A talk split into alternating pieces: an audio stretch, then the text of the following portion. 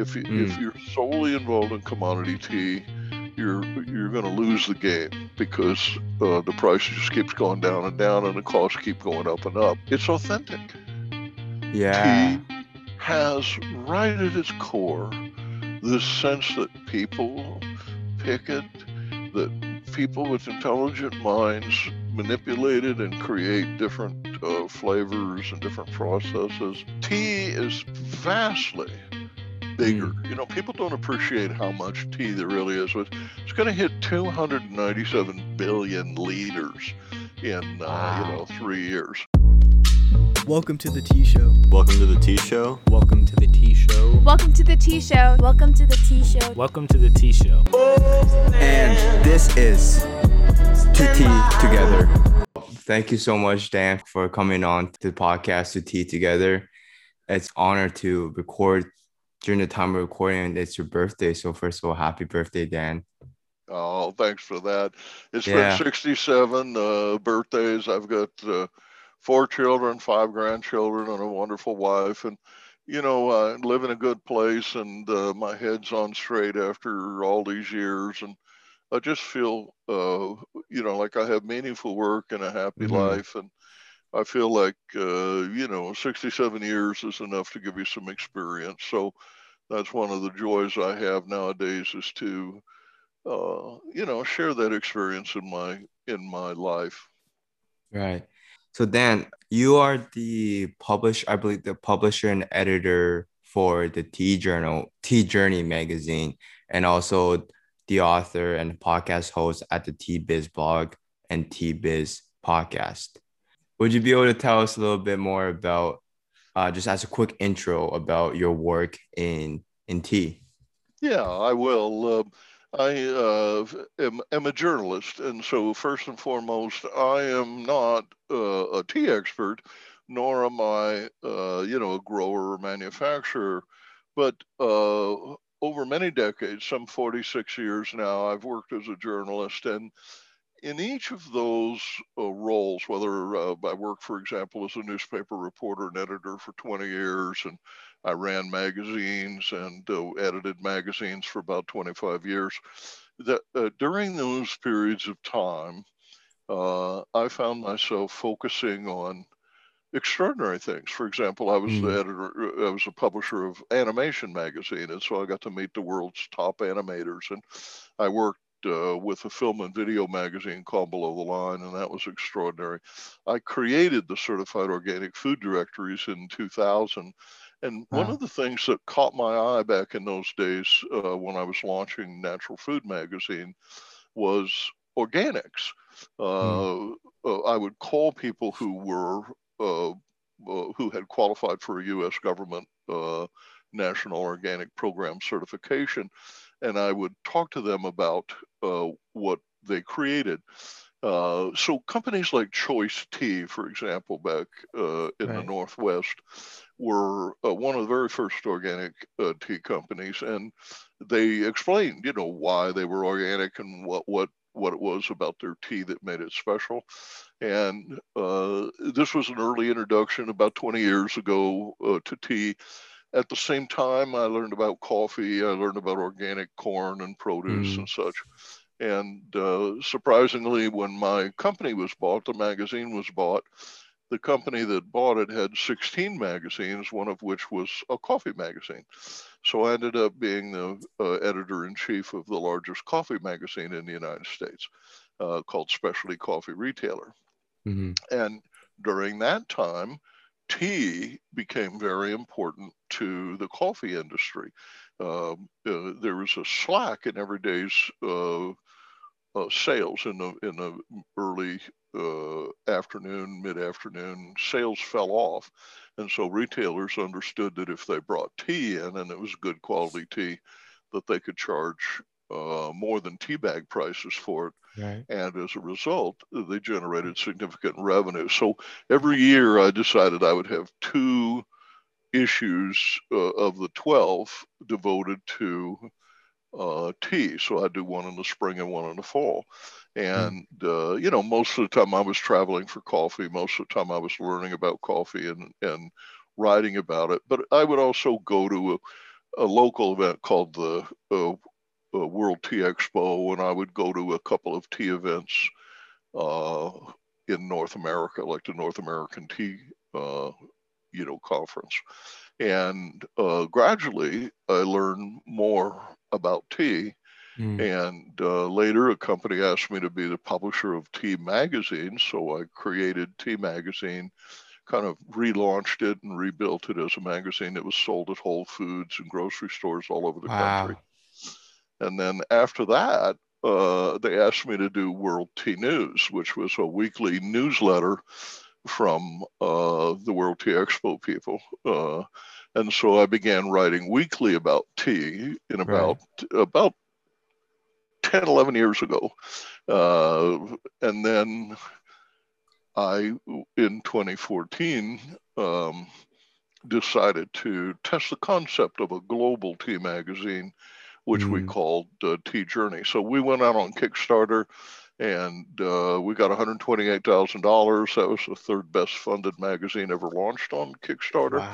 We got folks from 36 different countries to support us. And so that told me that the concept was good, but the money, there wasn't enough money in it. It didn't generate a significant amount of revenue. So it became, a part-time important part of my life, but it wasn't my sole concern. After Tea Magazine ceased publication, I became managing editor of Stir, Coffee and Tea Magazine. And there I had a legitimate reason for splitting my time between tea and coffee, because the magazine was designed to deliver tea trade news and coffee news. So in 2014, we launched a campaign for the Tea Journey. And by 2016, we had financed it and produced 150-page issues that we sold on Amazon, and we got off to a start. And I'm proud to say that Tea Journey's 5 years old this June. It'll be 5 years old. It's really grown, and it's become a reliable source of information about tea. The second aspect of that, though, is a continuation of World Tea News. So after the company that owns World Tea News decided that, they didn't want my contract anymore, I had been writing for them for about 10 years. And during that time, I had been blogging on the Tea Biz Blog. And so what I did was I just turned my attention to writing for the Tea Biz Blog. And soon after, I could see last year, for example, the power of the podcast. I had done my first podcast in 2005 on natural food, and I did it for maybe 6 months, but it wasn't, it just wasn't strong enough to, generate advertising revenue. And I was quite busy with the magazine and directories. So we let it slide and never regretted it. It was a good experiment, but most podcasts in those days only lasted 6 months or so. And, it wasn't a great podcast. It wasn't a bad one. It was a classic format where you just kind of talk to people about different aspects of the natural food industry. I felt like the critical thing this time around was to appeal to both trade and to entrepreneurial businesses in the form of small tea companies. And we should also explain tea to enthusiasts. So it has a little of the Tea Journey enthusiast audience, as a little of the Tea Biz Blog, business numbers and business insights, we call it. And then because it's a podcast, it also has personality and it has convenience. So some 60, 70% of our listeners are actually listening on a cell phone. And, most of those people who are involved in the podcast are people who are busy. They don't mind punching a button and listening to the podcast in their car while they're walking around between gardens, but absolutely, you know, they're less likely to be hanging out in front of a PC and you know, scrolling through the pages like they do with the magazine. Yeah, podcast formatting is definitely very common nowadays, especially when everyone's surfing on the web. Having something to play in the background, even if it's like an audiobook, it's very convenient. So the Tea Biz podcast is also something I personally listen to. Find a lot of really great information about what's going on within the tea industry. And so, Dan, you talked about how you started off with working in organics and then moving to coffee and then transition to tea. And tea is also something that's constantly compared with coffee. So with your ample experience with working in both worlds, could you tell us a little bit more about? Well, you know, I'm very proud of. I travel to Yunnan every year for a few years there, and I would meet coffee farmers. I would spend time with them. Mm-hmm. I was attending coffee conferences as well as visiting with the tea people, and I had an agreement with Pu'er Magazine, which is a beautiful, widely distributed and well-respected magazine, specifically on Pu'er. And so at one point they asked me if I'd write an article about coffee, and I said, sure, I'll write an article. And the coffee article I wrote was called Coffee with Chinese Characteristics. Mm-hmm. And I got 1.2 million readers. And wow. The reason is because aromatic coffee that's lightly roasted and grown and created in a you know, artisanal way, small batch roasting, that sort of thing, has aromatics and a light flavor and you know, a lingering aftertaste, and it has many of the qualities that tea broth has. Mm-hmm. And when I did the article, I just called up a large number of roasters and asked retailers what their customers were asking for. And what they're asking for is the China profile. Beverages over there, for example, are going to be much more interesting to the population and much more popular if they taste natural as opposed to, you know, sugary sweet with color and that sort of stuff that's popular in the West. And they're going to be aromatic. So people sniff their beverage before they drink it, and they have to have a sense of, you know, pleasant aromatic compounds, which could be coffee or could be tea. Right. Before they enjoy it. And then the other thing is that they drink in smaller quantities, so mm-hmm. they don't have 64 ounce big gulp kind of solutions over there. And finally, I find that they see modern tea, which I can define as things like fusions. One of the very popular teas over there is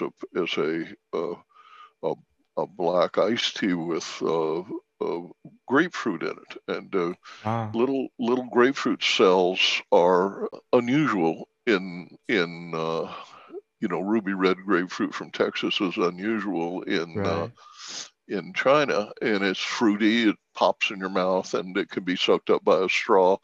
And it was a big hit. When I go to the Kunming airport every year, I'd always stop by the same Starbucks, and I'd ask them if they were selling. You know, how are the teas selling?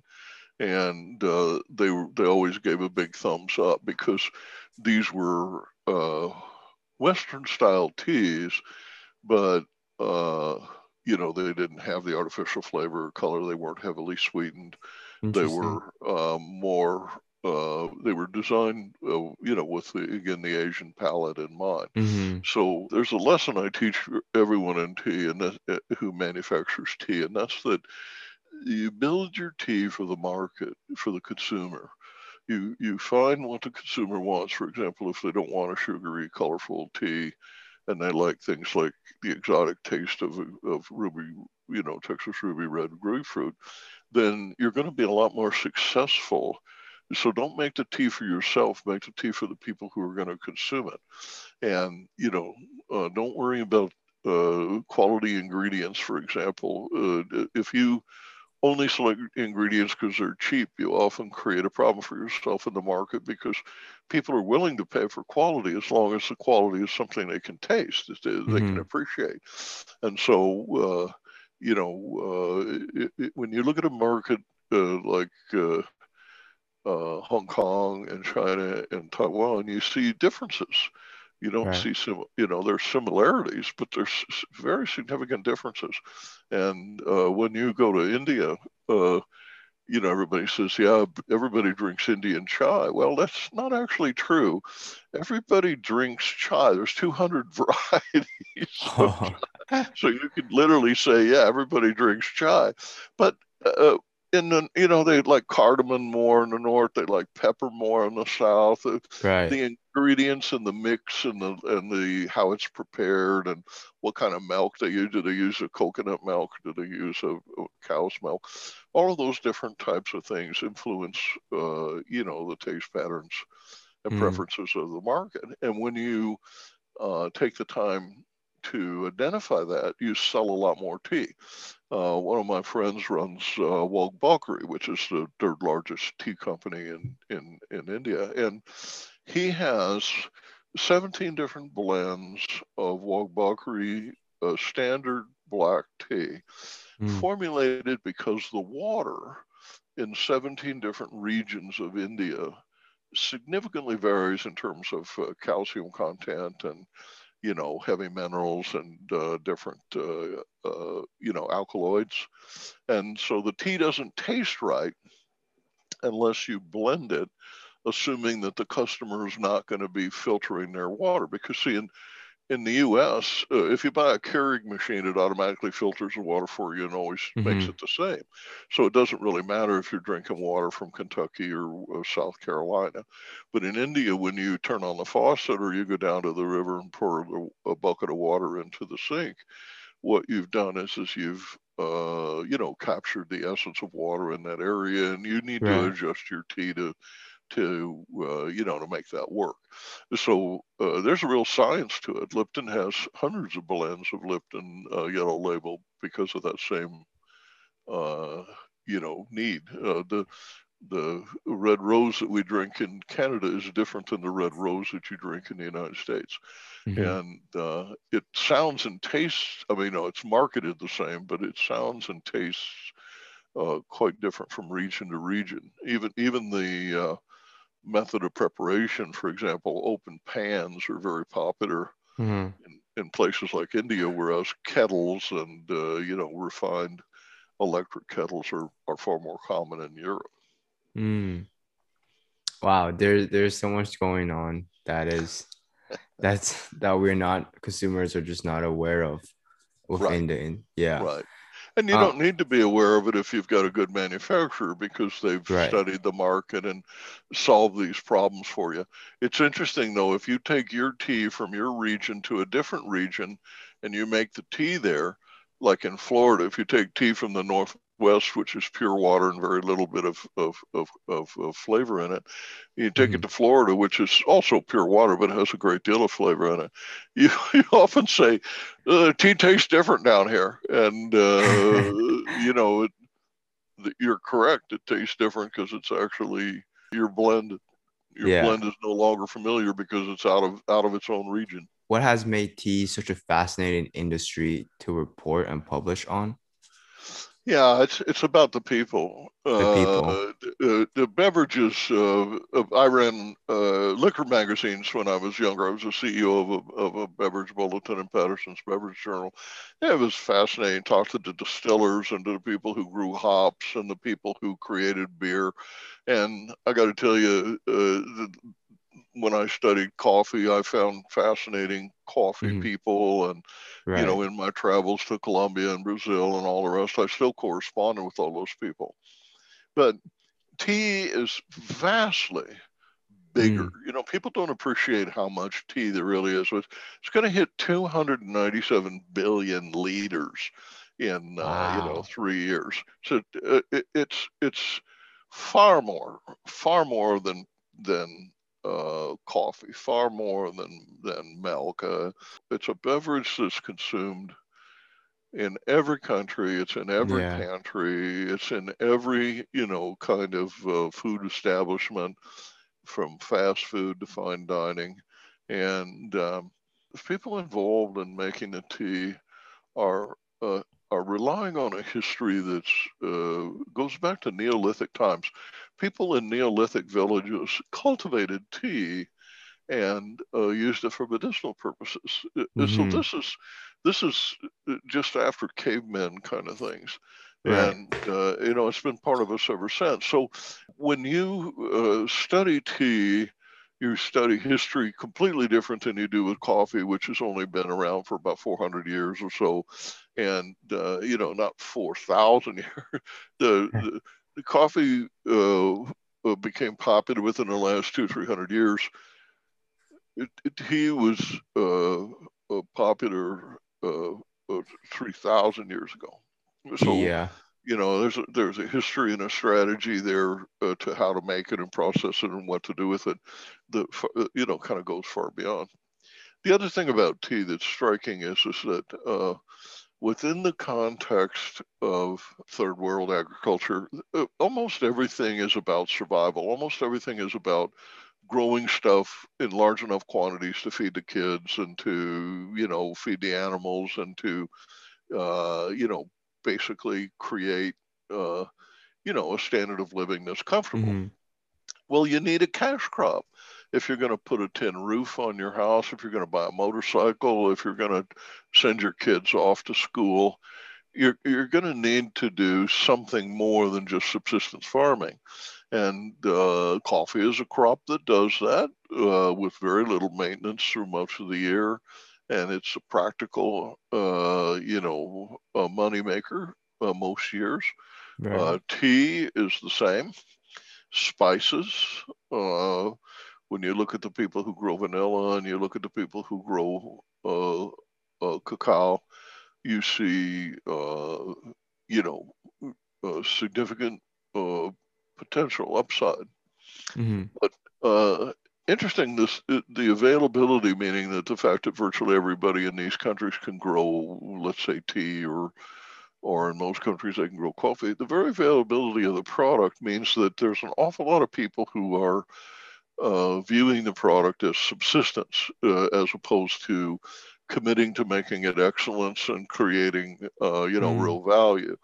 So their view of tea or coffee is, actually, I don't drink coffee. You know, I've been in many places where they say, oh, I grow it, but I don't drink it.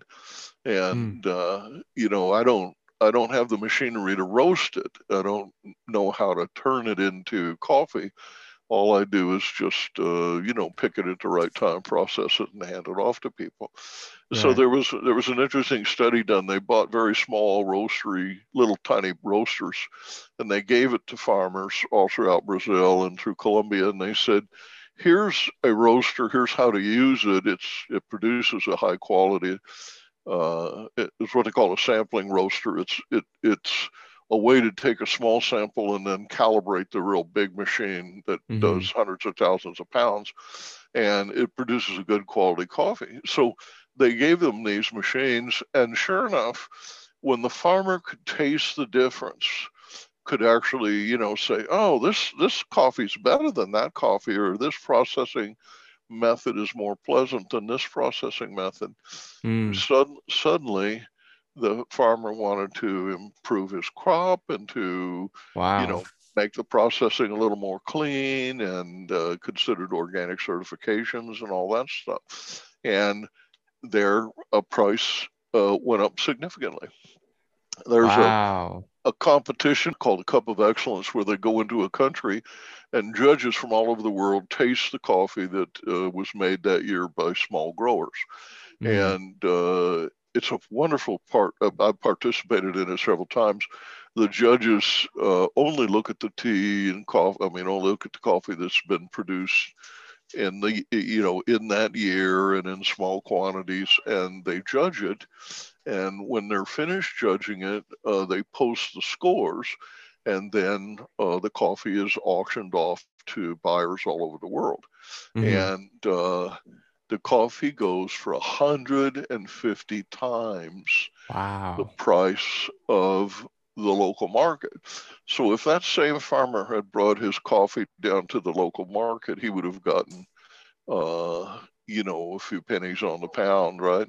Yeah. But if he sells it to some Japanese, high-end Japanese house in Tokyo, he could get hundreds of dollars per kilo and produce, you know, 200 kilos for sale.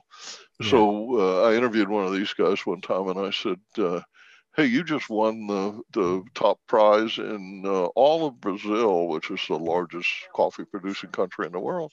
Yeah. And you're in an unusual region. You're in Bahia up in the far north.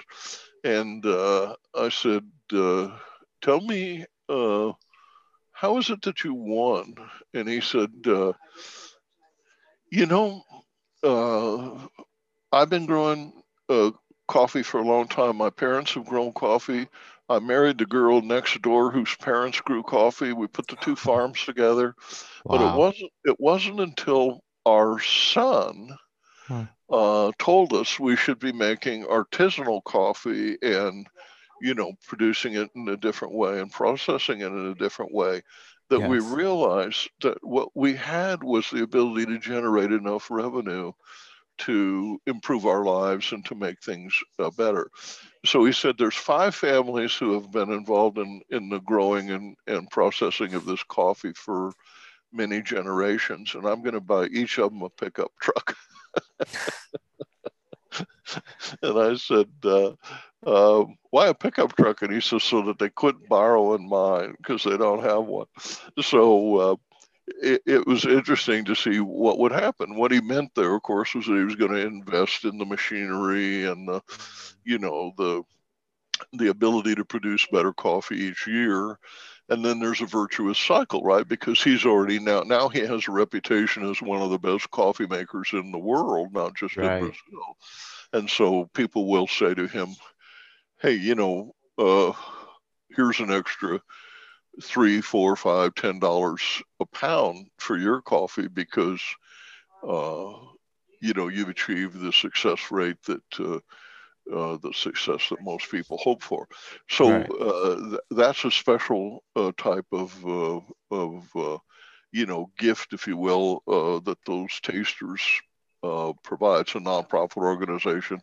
They give 80% of the money to the farmer. They keep 20% to package everything food safe and do the laboratory work on it and send it off to the different buyers, you know, in vacuum packaging and stuff like that, because no farmer can go out and buy vacuum packaging line and all those things. It's a wonderful source of income because they're rewarding the farmer for just producing a great crop. And we see that in tea. When you are in Darjeeling in one of the 87 gardens up there and you produce a traditional Darjeeling tea, there's a price for it. It's a good fee. There's nothing you know, negative about it. But a few years ago, some of the guys up there started, a lot of people who drink Darjeeling tea go, oh, well, this is an oolong. And they'll go, no, it's a Darjeeling. And, you know, it was made originally by people who were oolong makers who had been sort of captured in China and brought to India. And, no wonder it has an oolong kind of flavor. It grows at high altitude, slow. It grows on China bush. It's very similar to that. So these fellows decided that they would actually make oolong, and they would call it oolong. And they put it in the competitions and everything, and it just wasn't there. And then they did it again the next year, and it just wasn't there. And then they did it again the next year, and it just wasn't there. But it was getting better. They were getting smarter. Everybody was acknowledging that this was a new way of making Darjeeling taste, you know, good. So we talked to Rishi Sari the other day, who's one of the growers who made oolongs up there, and one of the first growers who created green teas in Darjeeling. And he said, you know what? Eventually, it all went away. The retailers said, you know, Oolong from Darjeeling, all the competitions rewarded the tea for high quality taste, and they got a good price for it. And they were able to demonstrate that, you know, what you might call commodity Darjeeling had an upside. You could take something that was called quality and had a good price and enhance it by, you know, changing the processing methods and or changing, you know, the marketing associated with it. Theoretically, you could have run a marketing campaign and said, Darjeeling is an oolong tea, won't you enjoy it? But people wouldn't have recognized the oolong characteristics that they do in the tea now. So oolong, as you know, is one of the most expensive teas you can buy. Mm-hmm. So now these guys are going, hey, this is great, man. We've got maybe 10% of our farm that we've dedicated to producing oolongs, and they're competitive level oolongs that are good teas, and we're making a good money on them. And so we now are also going to be known as, you know, Darjeeling green tea producers, or Darjeeling white tea producers, or Darjeeling, you know, oolong producers. And that's new. That wasn't in 1960, 1970, 1980, 1990. That wasn't even on the radar. Right. And it wasn't until the last 10 years or so that people have actually said, maybe the thing we should be doing is enhancing the terroir by modernizing the equipment, by more carefully plucking the tea, by, you know, using Chinese rollers and sophisticated drying equipment and, you know, chemical analysis of the soil so that all the micronutrients are in place, and, you know, better irrigation. And the end result here is that they have a better tea. And a point that I frequently make is that there's an oversupply and a demand that is going to continue, but it's invariably going to be a disadvantage to growers who see themselves as producers of commodity tea. If you're solely involved in commodity tea, you're going to lose the game, because the price just keeps going down and down, and the costs keep going up and up. And if you choose to view tea as a commodity product that we bring to the you know, auction that pays the bills, but we also have 10 hectares or 20 hectares or even 30 hectares of land, which is ideally suited for a higher quality, you know, white tea or oolong tea. If you see that and maximize its potential, then what you're going to find is that your business is far more sustainable.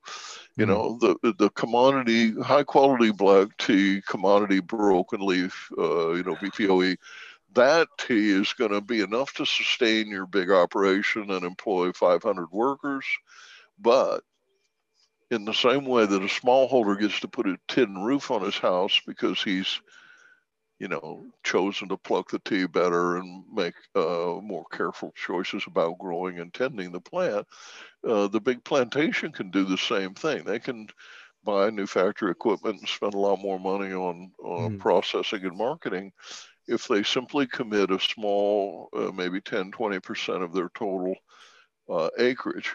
It wouldn't work if they tried to commit to 80% because it's too labor intensive and there isn't a market for it. But if you were to say, okay, well, we have a brand. One of my favorite stories is one that we told this week. Raj Barara out in Assam is fourth generation Adiobari estate. That's about 645 acre estate, and they produce 700 million kilos, and they sell their tea as Rujani, Rujani tea, and it's a very successful venture for him. He's able to be a family-owned business and employ quite a few people and do a good job out there, because he sees how, a percentage of his tea should be an Orthodox production. And it's not determined arbitrarily. It's determined because it's the right cultivars on the right hills with the right water availability and the right physical caring. Usually it boils down to a couple of people who train the pluckers and who watch the tea, just like they do in China from the moment it's plucked. They decide when it's going to be plucked, and then they create the opportunity for big revenue later because they've taken an ordinary thing and making it quite extraordinary. Wow. So it seems like taking the more quality focused route and also the artisanal route is certainly beneficial even for tea farmers. Yep. But you can't employ 1,000 people doing it. There's not enough money coming in. The volume isn't there. So, the smart guy has a mix of the two. And if you're a small guy, basically what you want to do is focus entirely on the quality of the leaf. Right. Just bring good leaf to a factory. Don't worry about making it into tea. And then the factory will pay you a reasonable sum of money. The government mandates a minimum now, and the little entrepreneurial farmer can, make sure he waters his plants and keeps them well tended, and make money doing that. I think there's a role for rural entrepreneurs that's underappreciated in virtually every sector, whether it's cacao or corn or anything,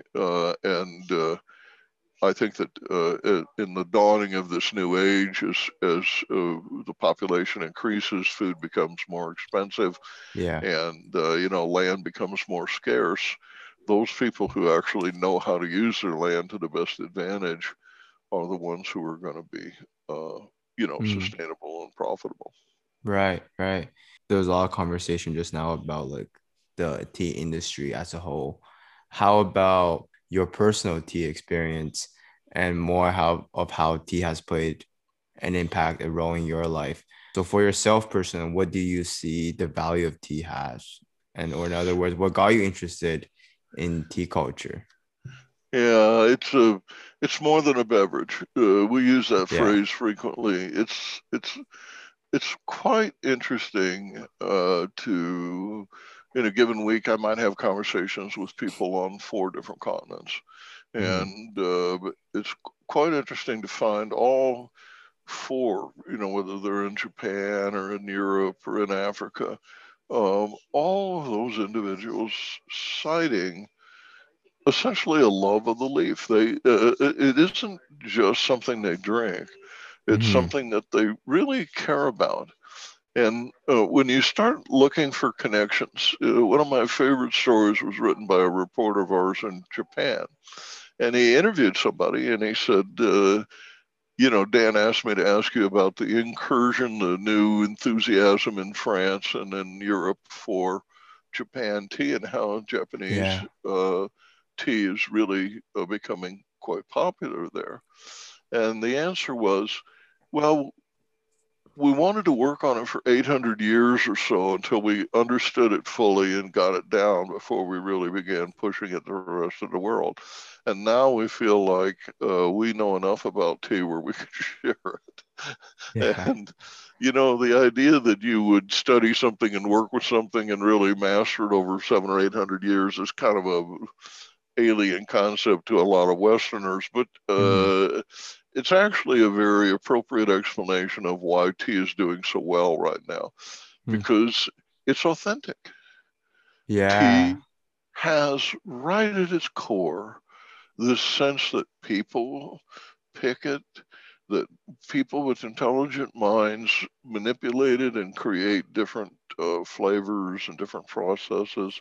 Right. And then they share it with people who don't just, belt it down and walk away. They share it with people who drink it and go, this is an unusual white tea. This has a certain quality that I'm not familiar with. I wonder what made that so. And so they ask a question, and then they ask another question, and they ask another. about 10 years ago, I wrote an essay called Conscious Tea.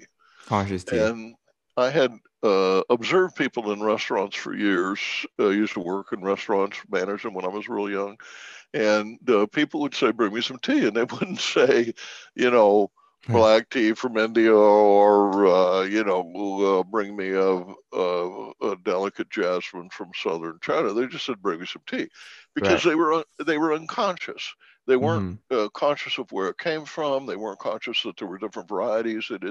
They weren't particularly interested in the fact that it was processed in this way or that way or whatever. And a lot of that's because the tea was being treated as a commodity, and it was all very similar. So Tetley, Twinings, Lipton, those teas vary, but not to someone who's drinking it in ice, you know, in a big tall ice glass and pouring syrup in it or coloring it with, you know, flavors. Right. So what happened is that people suddenly became conscious. The example I like to cite is the company that researches menus. For 100 years, menus said tea. And then about 40 years ago, 35 years ago, certain menus said green tea and black tea. And, you know, they would say things like Earl Grey, English breakfast. Those were kind of standard labels. And do you know now that, that the majority of menus in the United States have a differentiated menu for tea? I'm not aware of that. So they would say things like, we offer rooibos, we offer black tea, we offer green tea.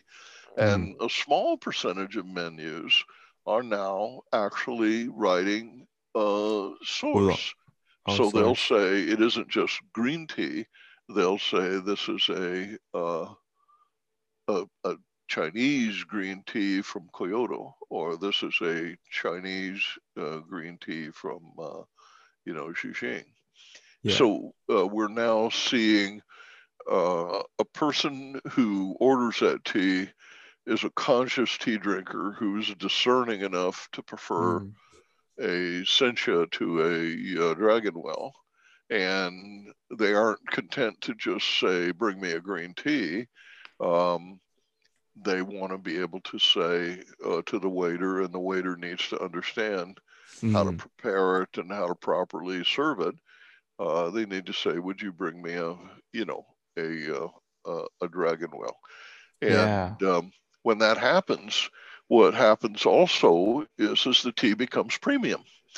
So the fact that it is now, you're now conscious of it and you're aware of where it comes from and what style it is exactly the thing that makes you, gives you permission to, you know, to open your wallet and pay another dollar a cup or 65 cents a cup or whatever more. A tea that has premium qualities can be marketed at significantly greater sums of money than a tea that is commodity and is built on, you know, sameness. Right. Well, my friend Nigel Millican in England says, you know, the price of a serving of squash averages 9 cents in England, whereas a serving of tea is only 3 cents. And and I thought, yeah, you know, people are willing to pay more for squash on their table, on their plate than they are for tea, because you know, they don't know, there's nothing to make the there's nothing to make the tea differentiated and valuable to them.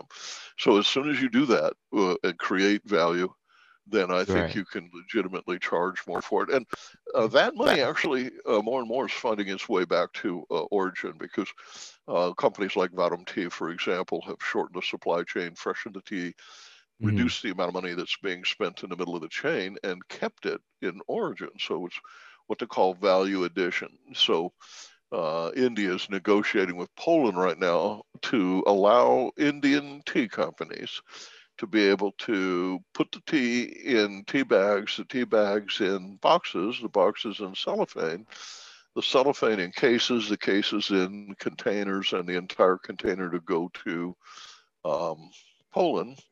And instead of being opened up and sampled and, treated as bulk, it then gets shipped immediately to a warehouse and is cartoned off to grocery stores, 500 right. grocery stores. Well, that means that the price of packaging and containerization and all the rest of that kind of stuff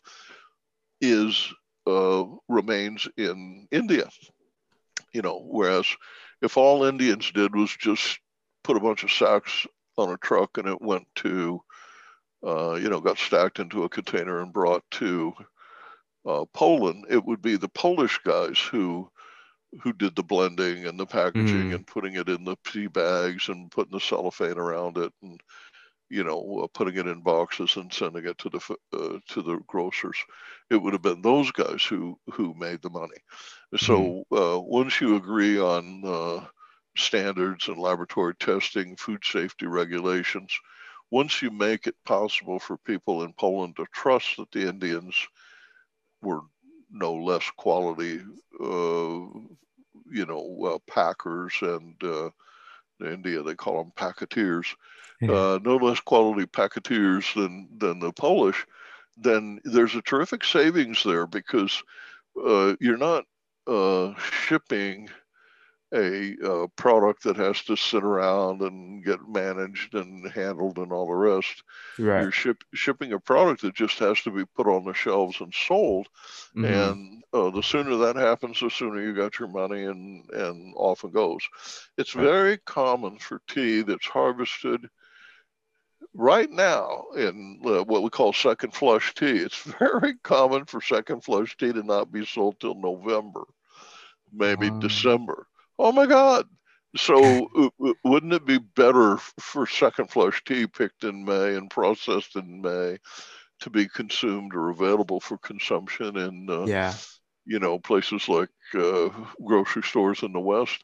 I was so pleased this last week. There's a young woman I know, Tracy Bell, up in Newfoundland, and she washes and flash freezes the tea in pouches, just like frozen fruit and just like frozen spinach, right? Right.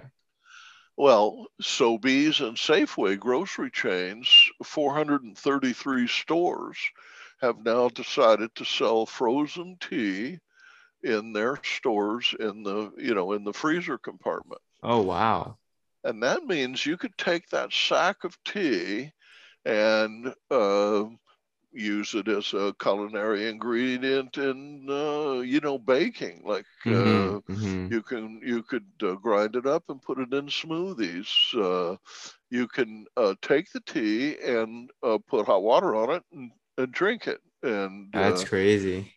And it's fresh, meaning that the leaves are bright green and they're still, they look like they were when they plucked. Nobody dried it and turned it into the more common dry shape. So I sent her a note of congratulations, told her I wanted to put her on the podcast next week. And, I've watched her for several years now take that tea and, she had 10 stores last summer and then she got it into 30 stores.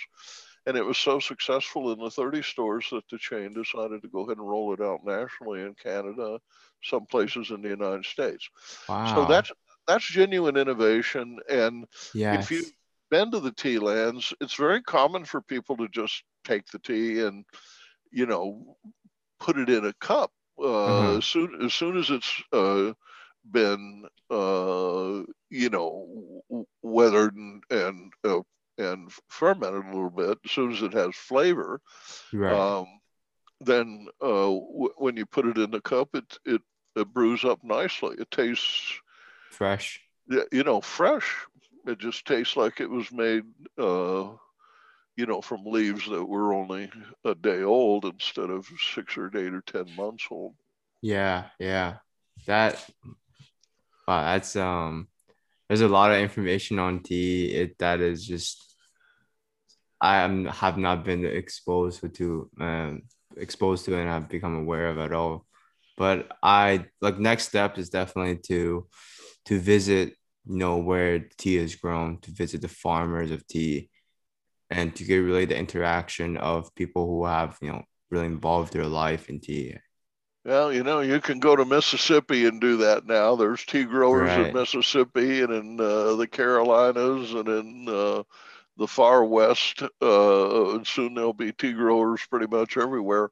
Yeah, it's interesting to hear how people who are involved with tea find the American experiment interesting, because the Americans can't afford labor, so it's all automated.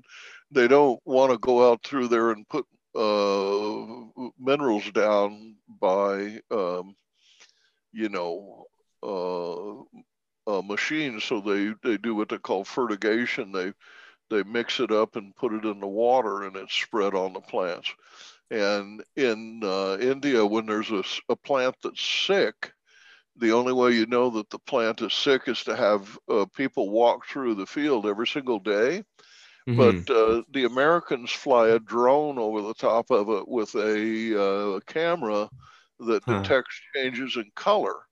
And as soon as the leaves start turning yellow or wilting, the drone immediately identifies where that plant is. Wow. And then in places in China, they send a second drone out at exactly that latitude, longitude. And that second drone hovers over the top of the plant and sprays a pesticide on just that one plant or the three plants that are next to it. So, wow.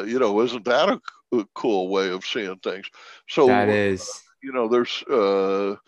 there's ways by which modern technology and techniques can be used to create efficiencies, and in some cases significant revenue enhancers. Like, for example, they use cargo drones.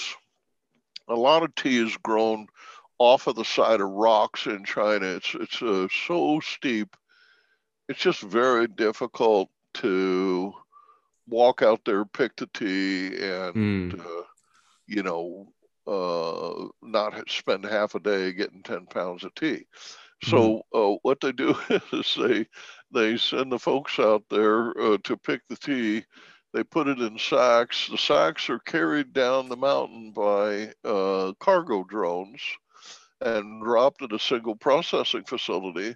And they're only minutes. It only took minutes for the tea to go from point A to point B instead of hours, while they drove a truck through a narrow road and tried to get it down the mountain.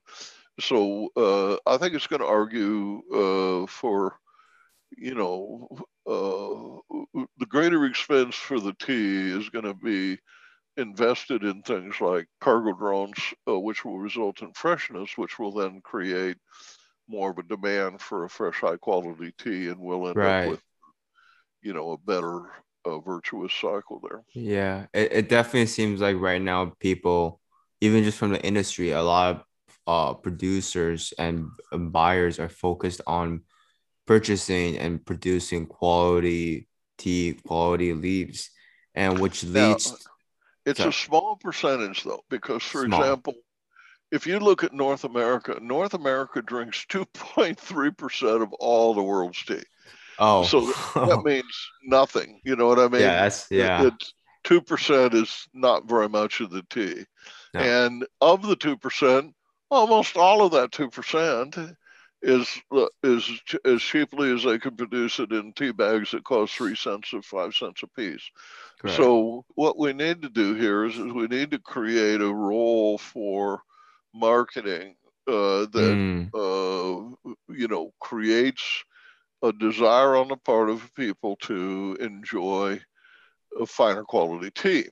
Yeah. So heirloom tomato, you couldn't sell an heirloom tomato 30 years ago because it didn't look right. It didn't look commercial enough. It had flaws on it or whatever, Now you could sell an heirloom tomato for more than you could sell a conventional flawless looking tomato, because it's got great flavor and it cooks well and, it makes good tomato soup and stuff. So we're seeing that with tea. We're seeing people say, this tea tastes really good and you know, it's a matcha, for example, and I'm going to put it in my shortbread, and I'm going to have this amazing matcha shortbread, which is good for me and also tastes good. Or I'm going to mix it in a smoothie, or, you know, I'm going to create a new dish called, you know, stewed tea, poached fish. There's all these different things that you can do with tea that really works best when the tea is good. Mm. You know, when the tea's, when you start off with a good ingredient, you're more likely to end up with a good dish. So that in that way, the tea becomes popular because of its ability to do culinary benefits, its ability to create you know, superior beverages. A lot of mixologists are using tea now in the bar. They're taking oolongs and green teas, and they're making a better drink because they're starting with a, you know, a better tea. Up here we drink hot toddies, and when I'm in the bar in the middle of the winter, it's 34 degrees below zero, I'll say to him, how do you make your hot toddies? And he'll say, well, we use hot water. And I'll say, would you do me a favor and just make it out of tea? In other words, make the hot water, brew some tea in the hot water before you make the hot toddy. And they'll do that for me, you know, for an extra buck or whatever. And I'll say, now, sip one on the side here, and I'll tell you what, it'll taste better. And they're like, wow, you know, a good tea really makes the hot toddy taste a whole lot better. It's better than just hot water. And I said, yeah, and you know what? It's just pennies. It's not going to cost you much, but your bar is going to get a reputation for having better taste than toddies, because you know, took some loose leaf tea and made a pot of it early in the day and made 10 toddies out of it or whatever. So that's how it works. You explain to people, and then you let them taste it and say, wow, you know, this tastes different. When I started Tea Journey, the Tea Journey describes the first step when an individual moves from unconscious tea drinking to conscious tea drinking. It's that first sip where they say, man, I never knew tea could taste like that. That's good. That's good. And then typically the person does not, I mean, they'll still drink bad tea if that's all they got, but they don't go out of their way to drink bad tea. They'll turn it down, or they'll, you know, when they can, they'll ask and see if the restaurant or whatever has better tasting tea. When I go into Chinese restaurants, a lot of times the tea is a green tea, very inexpensive, you know, 2 cent, 3 cent cheap tea bag from China. And it's stale. And, you know, I'll say to the owner, hey, do you drink tea? And they'll go, yeah. And I said, do you drink your tea? And they'll go, oh, no, you know, I never drink my tea. And I said, well, what kind of tea do you drink? And they'll usually say, well, I drink a oolong, or I drink, you know, whatever. And I'll say, bring one of those out for me, because I can tell the difference, and I really appreciate tea, and I enjoy it with my Chinese meal. And if you've got an oolong back there, you know, it'll be great. So I don't get to go to the Chinese restaurant anymore. It's called the Lucky Koi. I don't get to go there, but their father, who runs the restaurant, knows Wuxi. So I, when he brings food up, I give him a tip of, you know, $15 packets of Wuxi, you know, rock tea, yancha. And they're like, oh man, that's like the best tip I ever got. You know, that's better than money. So that's amazing. That's that when you do that, when you can tip somebody in tea and they'll say, wow, that was a lot better than money. Thanks for that. Then you've achieved a level of, you know, recognition for the qualities and benefits of tea that, you know, is typical in other parts of the world, but not necessarily here. So this is a long process.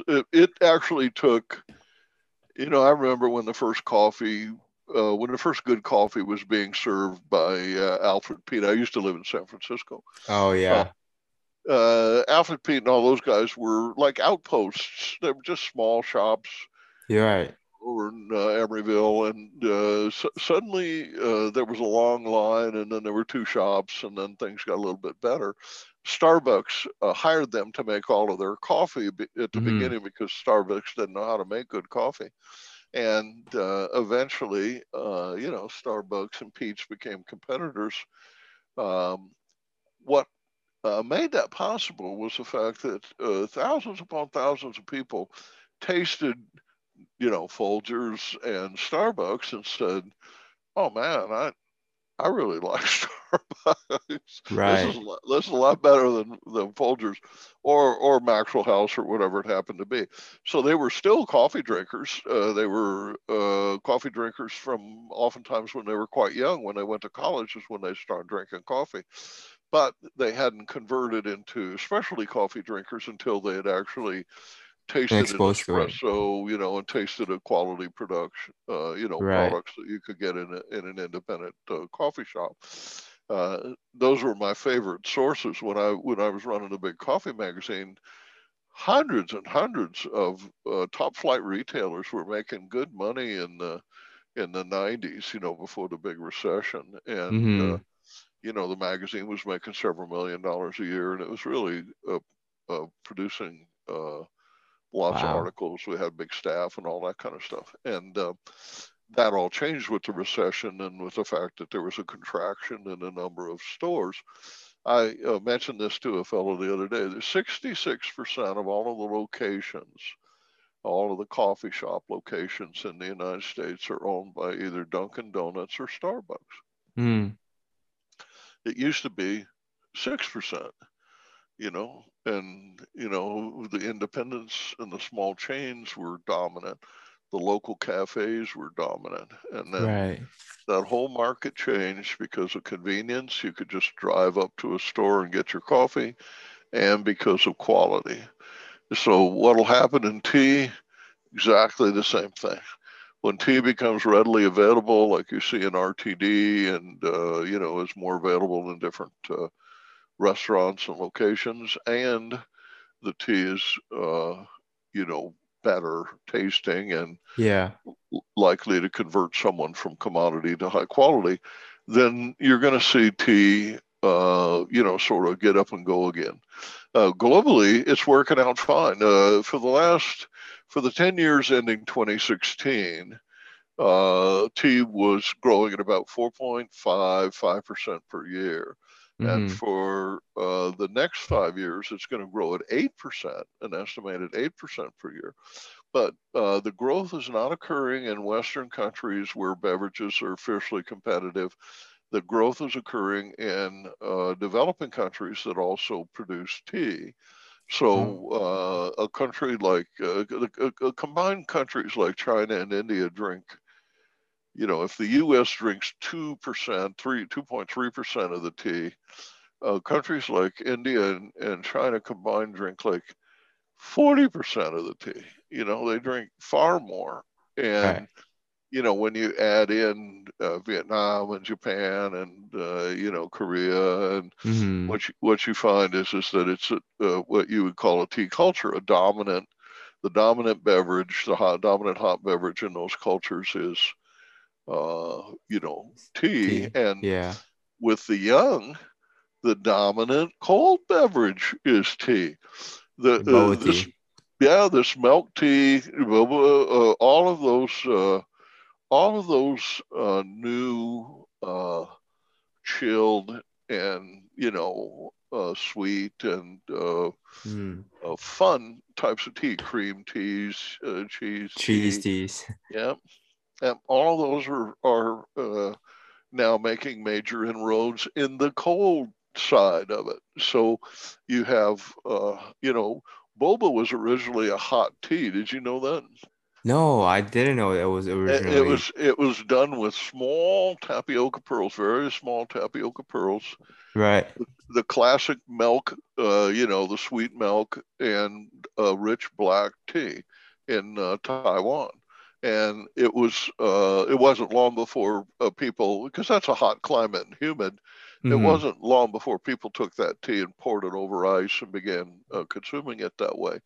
But it's interesting that that we now have, for example, in the U.S., ready-to-drink tea is a far bigger market, $10 billion market, than, you know, packaged tea, which is, you know, about a $3 billion market.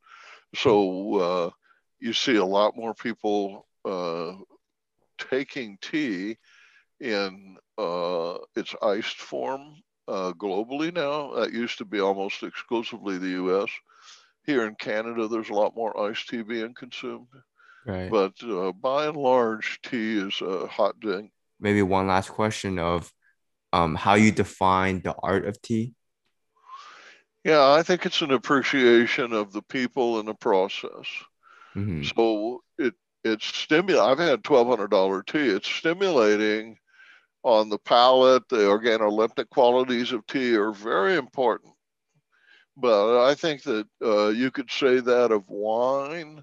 Right. You could say that of fine scotch. When I drink fine scotch, I savor it, and you know, I look for the aftertaste, and I look for different notes. And but I rarely say, where was the ingredient, you know, where were the ingredients grown, and how were they processed, and was this a small still or a big still? You know, one of the things that happens with products like that, that are brands, big brands, is that they have to bring the ingredients from somewhere else in order to make the product. I mean, if you think about a beer distributor like Stella Artois, they couldn't grow enough hops in their immediate neighborhood to even begin to cover the volume of, you know, beer that they supply globally. So they have 15 different breweries in 15 different locations, and they source all the product differently. And, you know, they try to make it taste the same. There's no question it's still the same, you know, ingredients in terms of, you know, the quantity of this and the yeast that they use and stuff like that. But the point I'm making that differs from tea is that tea is quite unique. That from season to season, it's like this little silver needle. This is a good season, but it's not so much better or so much worse than any other season. You know, it's like I drink tea seasonally. For example, I drink the autumn teas in the fall for some reason because it just seemed right to me. And, you know, Pu'ers in the fall and, you know, end of the year kind of stuff when it's getting cold. Whereas I love the Anjipatra's and, you know, this little silver needle. I love all of these teas in the spring because they make me feel springy. Yeah, it does. It does. We do often associate our mood, the environment with what kind of tea we want. But they do that consciously. When you drink consciously, the tea, it tastes green, you know, it tastes springy, it tastes right. Fresh. You know, that's one thing about the first flush. If you are a big fan of stuff that tastes new and, you know, new from the fields and such, new sencha tastes good. You know, it's different, slightly different characteristics than 6 months from now or whatever. And when you drink the teas, if you appreciate that, then you're actually appreciating the fact that these guys are in the fields early. You know, they put their best game on when it comes to first flush teas, right? Because they know they've got the best material to work with. It's easier to make a great tea now than it is during monsoon season. There's too much water. It's hard to get the workers out into the field. Right. The processing plant's highly humid and, you know, drying isn't as efficient. And it's just all these things that happen later in the year that are just a fact of life if you live in a monsoon country, which is sort of a definition of tea because tea grows in monsoon countries. So you end up saying to yourself, you know what, this is now spring, I'm going to do this, and this is now summer, I'm going to do this. All summer long, you see me drinking black teas with pounds of ice. I do what I call, flash frozen. Do you do cold brew? Do you like steep it with the hot water and then pour it over ice, or do you I make it double strength Assam, Mozambique. I've been drinking this last week. Double strength, broken leaf, pico.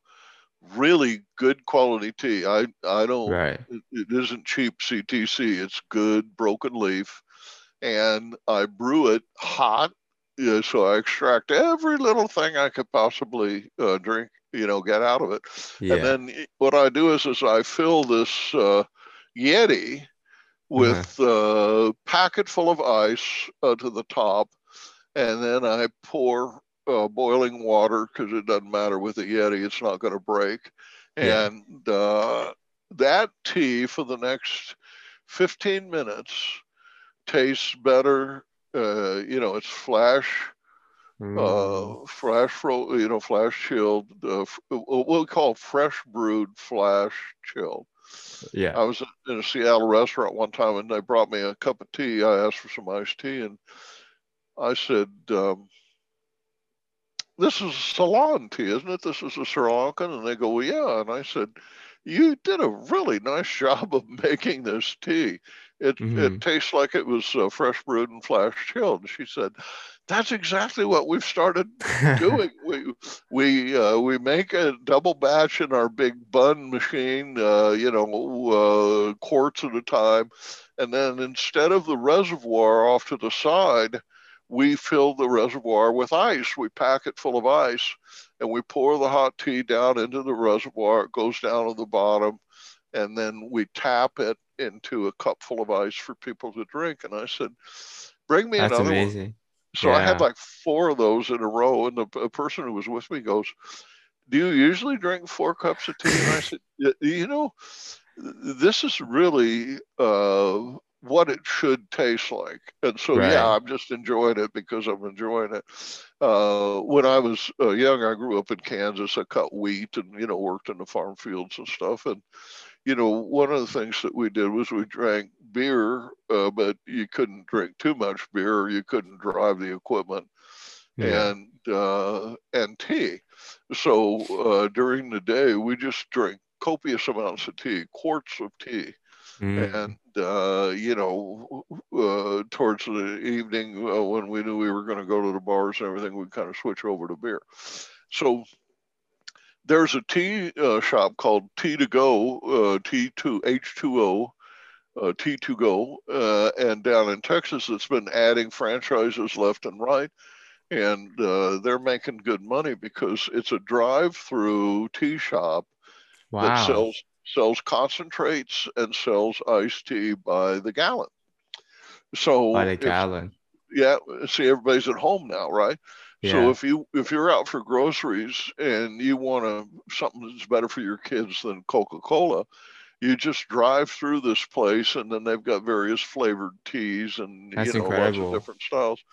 So they're expanding and growing, and they're going to survive this crisis because convenience is a very powerful, we didn't talk too much about it today, but availability, convenience, flavor, all are the critical elements for creating larger, greater consumption. Right. I don't have any illusions. The United States is never going to drink 5% or even, never drink 10% of the world's tea. But if the tea that they drink is substantially better, it works fine for the rest of the world markets because the Americans and the Western Europeans are far more willing to pay, a high price than, let's say, the people in Korea or Vietnam or, certainly in Africa and places like that. I publish the Chinese prices every single week for 10 different styles of Chinese tea. And it varies from about $60 a kilo to about $2,000 a kilo. And when the Indians look at something that says $2,000 a kilo, that's like 200,000 rupees. They make 10 rupees a day. So can you imagine Wow. 200,000 rupees on a kilo of tea. Yeah. And yet the Chinese don't think twice about it, because it's high quality tea that they can steep multiple times. It meets their expectations in terms of high quality, and it's also normal for them. You know, if it, in the United States, if you say you spend $5 for tea, no one would ever think twice about it, because that's what Lipton costs, $5-6 for 100 bags. Yeah. If you say I spend $10 for tea, people say, "Oh, that's kind of one of those fancy sachet teas, you know, one of those pyramids." But when you say, "Yeah, you know, I dropped $700 the other day on a kilo of tea," their eyes will just pop out of their heads. They'll be like, "Yeah, I can't believe it! You spent $700 for a kilo of tea." Well, kilo of tea's 500 cups, and it's $700. So why don't you look at it this way? I'm spending $1.25 a cup. Oh, well, if you're spending $1.25 a cup, that's not too much. Yeah. So it's perspective. They don't have a perspective on how that tea's, you know, apportioned. Exactly. It's been incredible talking to you, Dan. Thank you so much for just sharing a lot of your experience and information. And I'm sure this could go on for hours. Well, you know what I'll do is I'll invite myself on the program again, but we'll talk very specifically about one narrow segment of the industry. And that's a good use of my skills. The New York Tea Society has me on every year, and we do a very simple, direct session. The government in Argentina has invited me to do a presentation for International Tea Day. It'll be in Spanish. Wow. So I'm going to do the presentation, and then they'll translate it for me. And you know what that one is, what that presentation is about is the opportunity in tea for companies that are almost exclusively focused on you know, black tea production for iced tea consumption. So I want to open their eyes to that 20 or 30 hectares that they could use to grow artisan tea down in Argentina. Wow. So there's lots of you know, places where you can kind of drill down and dial in.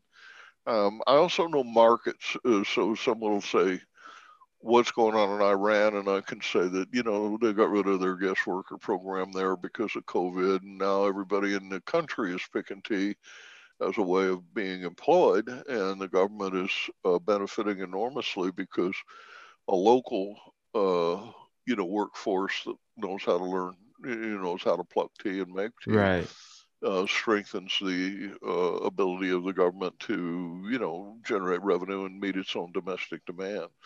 So I have reporters in Moscow and different places, you know, to kind of inform me and bring us up to speed on that stuff. Wow, that's awesome. So those are fun things to talk about too. Yeah, we will definitely have you on back again for a more specific segment topic. That'll be great. Yeah. So here's to you and tea, and thanks for the birthday wishes, and my Thank best you. To everyone in the listening audience.